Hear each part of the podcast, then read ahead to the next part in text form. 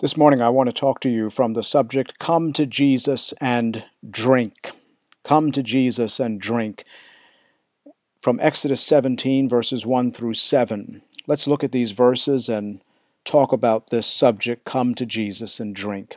All the congregation of the people of Israel moved on from the wilderness of sin by stages, according to the commandment of the Lord, and camped at Rephidim but there was no water for the people to drink. Therefore the people quarreled with Moses and said, Give us water to drink.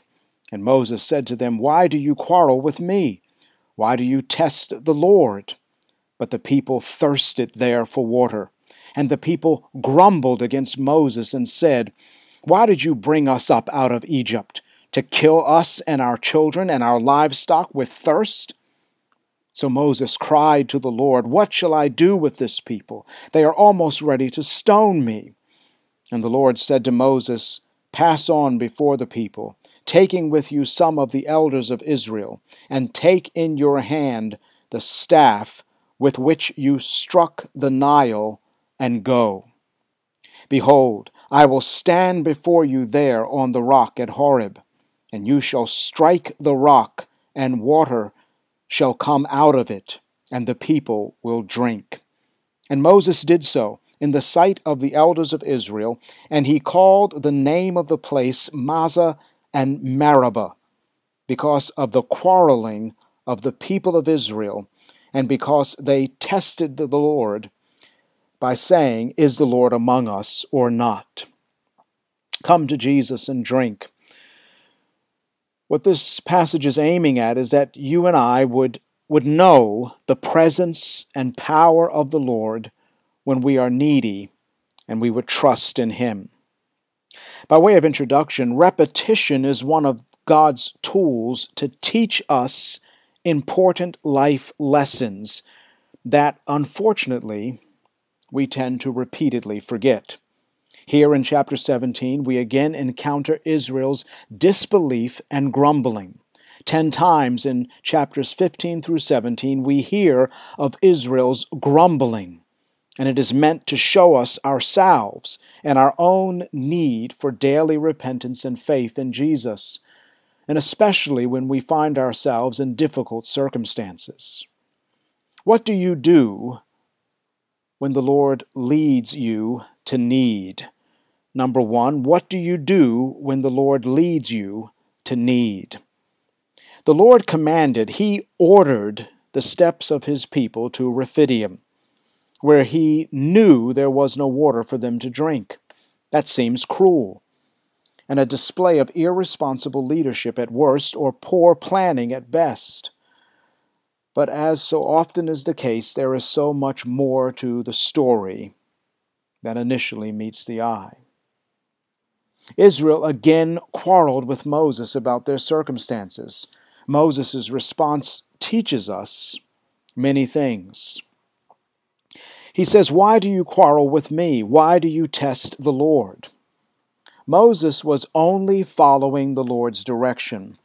So Israel's grumbling was really against the Lord. Have you been blaming certain political leaders and grumbling against their lackluster efforts to address the present crisis? Even if they are not in communion with God, have you fallen into the trap of believing that human incompetence somehow paralyzes God's ability to act and provide for your needs? Have you allowed yourself to be inundated with the media's coverage of COVID 19? And now you are panicky, nervous, and scared for your life. Are you tempted to buy the lie of self preservation at the expense of loving and worshiping God with all your heart, soul, mind, and strength, and loving others as yourself? The second half of verse 3 highlights this when it is correctly translated. However, it is incorrectly translated in most English versions. For example, the ESV says, Why did you bring us up out of Egypt to kill us and our children and our livestock with thirst? However, the Hebrew says, Why did you bring us up out of Egypt to kill me and my children and my livestock with thirst? You hear how the Hebrew brings out the increasing digression in the context of Israel's complaint to a self absorbed and self centered fear that God has suddenly abandoned me, abandoned you to your troubles. Israel's lack in this story, lack of water, and their lackluster faith go hand in hand and are purposely being contrasted with the faithful presence, power, and provision of the Lord. These themes show you your need to believe God has good plans for you despite how things presently appear. It is also obvious that something else is missing in Israel. Is it missing in you? Do you remember their panic, Israel's panic and grumbling at the Red Sea, as if the Lord brought them out of Egypt to kill them in the wilderness? The Lord showed himself glorious at that moment. He amazed all with how he alone is awesome. Israel praised him and blessed his name. Since then, the Lord made the bitter water sweet, gave bread and quail for them to eat. But something was missing in Israel. They had it, but they lost it. Have you lost it too? When they were rescued from the Egyptian army at the Red Sea, they worshiped, they sang, they got the tambourine, they danced to the Lord. Last week we saw how Israel came to the wilderness of sin only after they first went back to the Red Sea.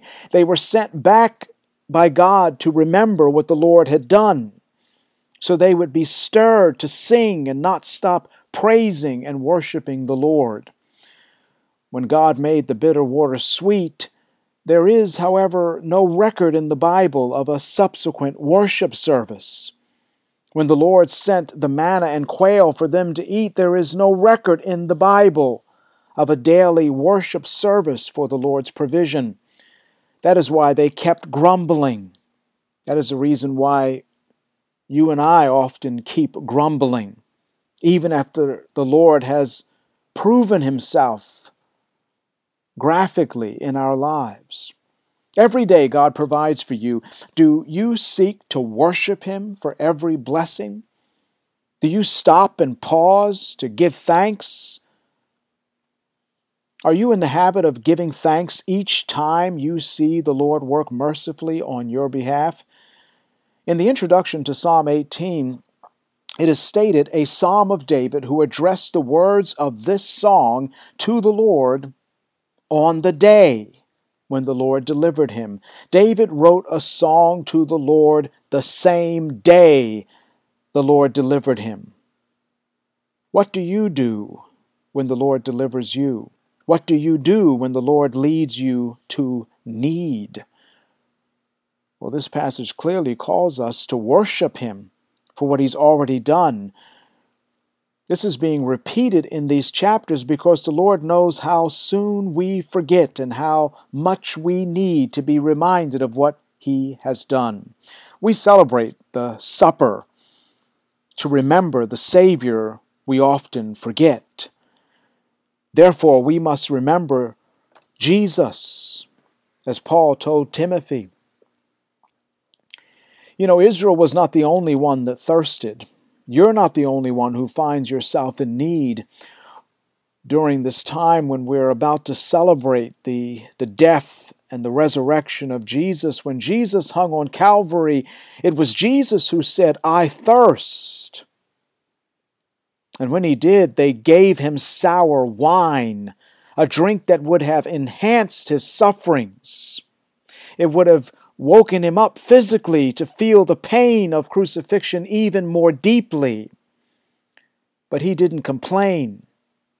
He called on his Father to receive his Spirit because Jesus knew that his sufferings meant communion for us and a return to glory for him. And that's often what sufferings are for. They drive us to have deeper communion with God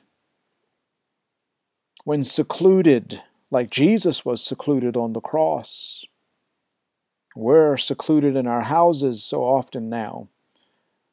It calls us to have a deeper communion with God. That's exactly what Moses did. He prayed, the Bible says. He cried out to God. In his circumstances, something we must never, ever forget to do to be prayerful in these circumstances. Second, what, what the Lord does when He leads you to need. We looked at what what do you do when the Lord leads you to need, but what does the Lord what's he up to when he leads us to need? The Lord says to Moses, "Pass on before the people." Pass on is the same word that up to this point in the book of Exodus has been used only in the context of the Passover. It is a it is a reminder, it's not the only word that's used for Passover, but it's one of those words that's used with respect to the Passover. And it's a reminder at this point to Moses, Israel, and us of the grace and patience of the Lord with complaining people. They didn't deserve life in Egypt. They didn't deserve to live. They should have died like the Egyptians died. But because of the blood, and only because of the blood, God passed over them. They don't deserve to live now in the wilderness complaining against the God who saved them. So, this simple word the Lord commands Moses to pass on is a reminder to Moses of the grace and mercy with which God is handling his people. And Moses is also asked to take with him the staff with which he struck the Nile as he and some of the elders go where God has told them the staff that Moses struck the Nile, the Egyptians considered the Nile to be a god, the source of their life and vitality. Here, however, the true God says, Behold, I will stand before you there on the rock, and you shall strike the rock, and water shall come out of it, and the people will drink. When God calls us to behold, He's not calling us to peekaboo. He's calling us to give our full attention to something, to wake up, Look at something. Something immense is about to be shown you. God is calling Moses clearly to strike him, the real God, and cause him, the real God, to suffer in order that Israel's thirst might be quenched. This is a clear allusion to Jesus' crucifixion. Striking the Nile, striking that false god, brought life to no one. But here, striking the true God, the real God, the only God, brings life and vitality to Israel. And the striking of Jesus at the crucifixion brought eternal life to all who will believe and trust in him. Paul tells us in 1 Corinthians 10 all drank the same spiritual drink, for they drank from the spiritual rock that followed them, and the rock was Christ. Paul is speaking directly of this particular passage along with Numbers chapter 20. And he's saying that the rock that was struck was Jesus. When Jesus was crucified, the centurion pierced his side and water and blood came out of him. Before this, Jesus said to the Samaritan woman who needed repentance and faith, who needed to turn from sin and needed to trust in Him, if you knew the gift of God and who it is that is saying to you, Give me a drink, you would have asked Him, and He would have given you living water. Whoever drinks of the water that I will give him will never be thirsty again. The water that I will give him will become in him a spring of water, welling up to eternal life. And Jesus explains what he's talking about later on in John's Gospel. In chapter 7, it says, On the last day of the feast, the great day, Jesus stood up and cried out, If anyone thirst, let him come to me and drink. Whoever believes in me, as the scripture has said, out of his heart will flow rivers of living water. Now, this he said about the Spirit, whom those who believed in him we're about to receive. This promise of Christ is a fulfillment of Isaiah's command Come, everyone who thirsts, come to the waters, and he who has no money, come buy and eat without money and without price. And in that chapter, chapter 55 of Isaiah, Isaiah is calling the people, how do we come? How do we take of partake of these, these waters without money? And he explains it by listening diligently to the Lord.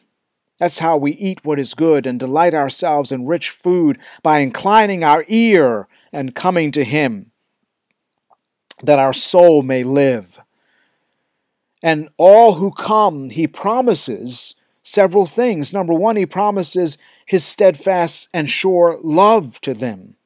And next, He promises to make those people witnesses to the nations. He promises to use them to extend his kingdom. And he also promises forgiveness. He, he calls us to repentance, to seek the Lord while he may be found, call upon him while he is near. Let the wicked forsake his way, and the unrighteous man his thoughts. Let him return to the Lord, that he may have compassion on him, and to our God, for he will abundantly pardon. So this this this this water imagery, this coming uh, to the rock to drink is imagery. It's a call to repentance, it's a call to come back to God. Has this crisis made you stray further from God instead of moving closer to Him? Well, God is calling us back to repentance, to turn back to Him, to trust in Him, to believe in Him. And He also promises us to feed. He, he calls us to feed on His Word and promises a transformation in our life when we do. Just like rain and snow come down from heaven and do not return there, but water the earth, making it bring forth and sprout, giving seed to the sower and bread to the eater. He's saying that when it rains and when it snows, it makes the whole ground fruitful and it gives life, physical life to people. And in the same way, he says his word that comes out of his mouth what Israel was called to live on and what we are called to live on. It never returns to him empty, but it accomplishes the purpose for which he sent it and succeeds in the thing for which he gave it. And what he gave it for was transformation in your life, character transformation, internal transformation. That you might be filled with the Spirit, filled with the joy of the Lord, and it might bring glory to the Lord. It might make his name famous among the nations. That's what this passage calls us to in Exodus 17. It calls us to come and to drink of Jesus, who is the rock that followed Israel, that is the rock who is with us now. And to never ask this chilling question that Israel asked in verse 7 and you have to set the stage for this that up to this point, the nation of Israel is the nation where God dwells. It's in the midst of these people that he lives on earth. It is, it is through these people that he has made himself known. He has done miraculous works from the time of Abraham up to this time. He has brought them out of bondage. He's brought them through the sea. He's fed them. He's given them drink. And then they turn and ask, Is the Lord among us or not? It is that chilling question in times of crisis, in times of COVID 19. It's that type of question that a Christian must never ask Is the Lord among us or not? God has already proven himself many, many times over in your life personally and in history. Of course, He's with His people. He will never leave us. He will never forsake us. He will never turn away from us. He will never abandon us. He dwells inside of us. Of course, He is with us. And so, in this time of social distancing and all kinds of cancellations, we must never believe that the Lord has abandoned us. We might need wisely to distance ourselves socially from people, but the Lord has never distanced himself from us. He has never and nor will he ever distance himself from us. We can all recall the poem of Footsteps in the Sand and how the man complained and worried and was anxious about during those times of most hardship. There was only one set of footprints, and it was those times, the author says, that I carried you. That God was closer to us then than he ever had been before. That his presence is immense upon his people, and he never leaves us. And so, this calling to, to recognize the presence of God, to believe in the presence of God in the midst of our sufferings, is something we must lay hold of with all of our heart and soul. And we must worship God in these times of difficulty and praise Him and give thanks to Him and recall the wonders that He has already done. Uh, Nehemiah said it was the joy of the Lord that strengthens us. It's rejoicing in Him. That's what Paul said rejoice in the Lord always. And again, I will say rejoice. There is never a time, no matter what time it is, where we can stop rejoicing in the Lord. It's always time to rejoice in the Lord. When is it time to worship? It's always time to worship. When is it time to praise God? It's always time to praise God. There's never a time where we can say we can stop praising the Lord. The angels in heaven never stop praising the Lord, and Jesus never died for an angel to this day, but he died for you. When he was struck on Calvary, when he was hammered on the cross, life came out of him. Life eternal came out of him. It emanated from him for all who look to him and believe. We said it again and we must say it again that if Jesus Christ has dealt with the worst case scenario that ever could happen in our life, certainly he's got us now. He who did not spare his own son, but gave him up for us all, how will he not also with him graciously give us all things? And that is why the present struggles and the present troubles can't even be compared. They're not worth being compared with the glory that shall be revealed unto us.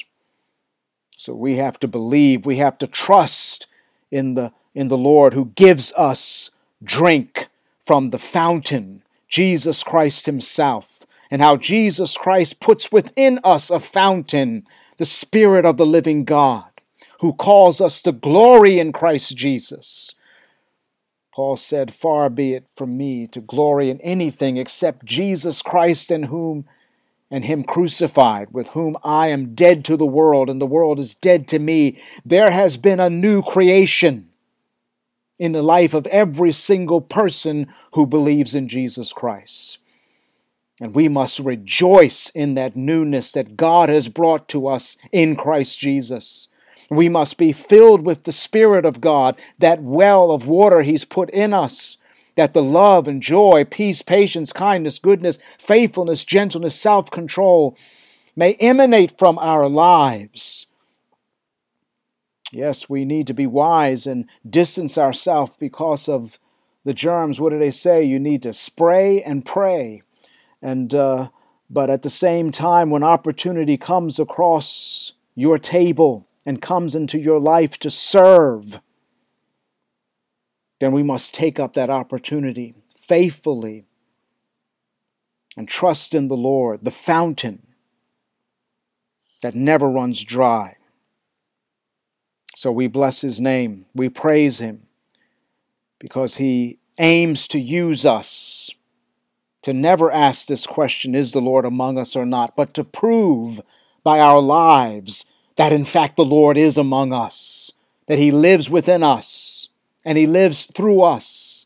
We have been crucified with Christ and we no longer live, but Christ lives in us. And the life we now live, we live by faith in the Son of God who loved us and gave Himself for us.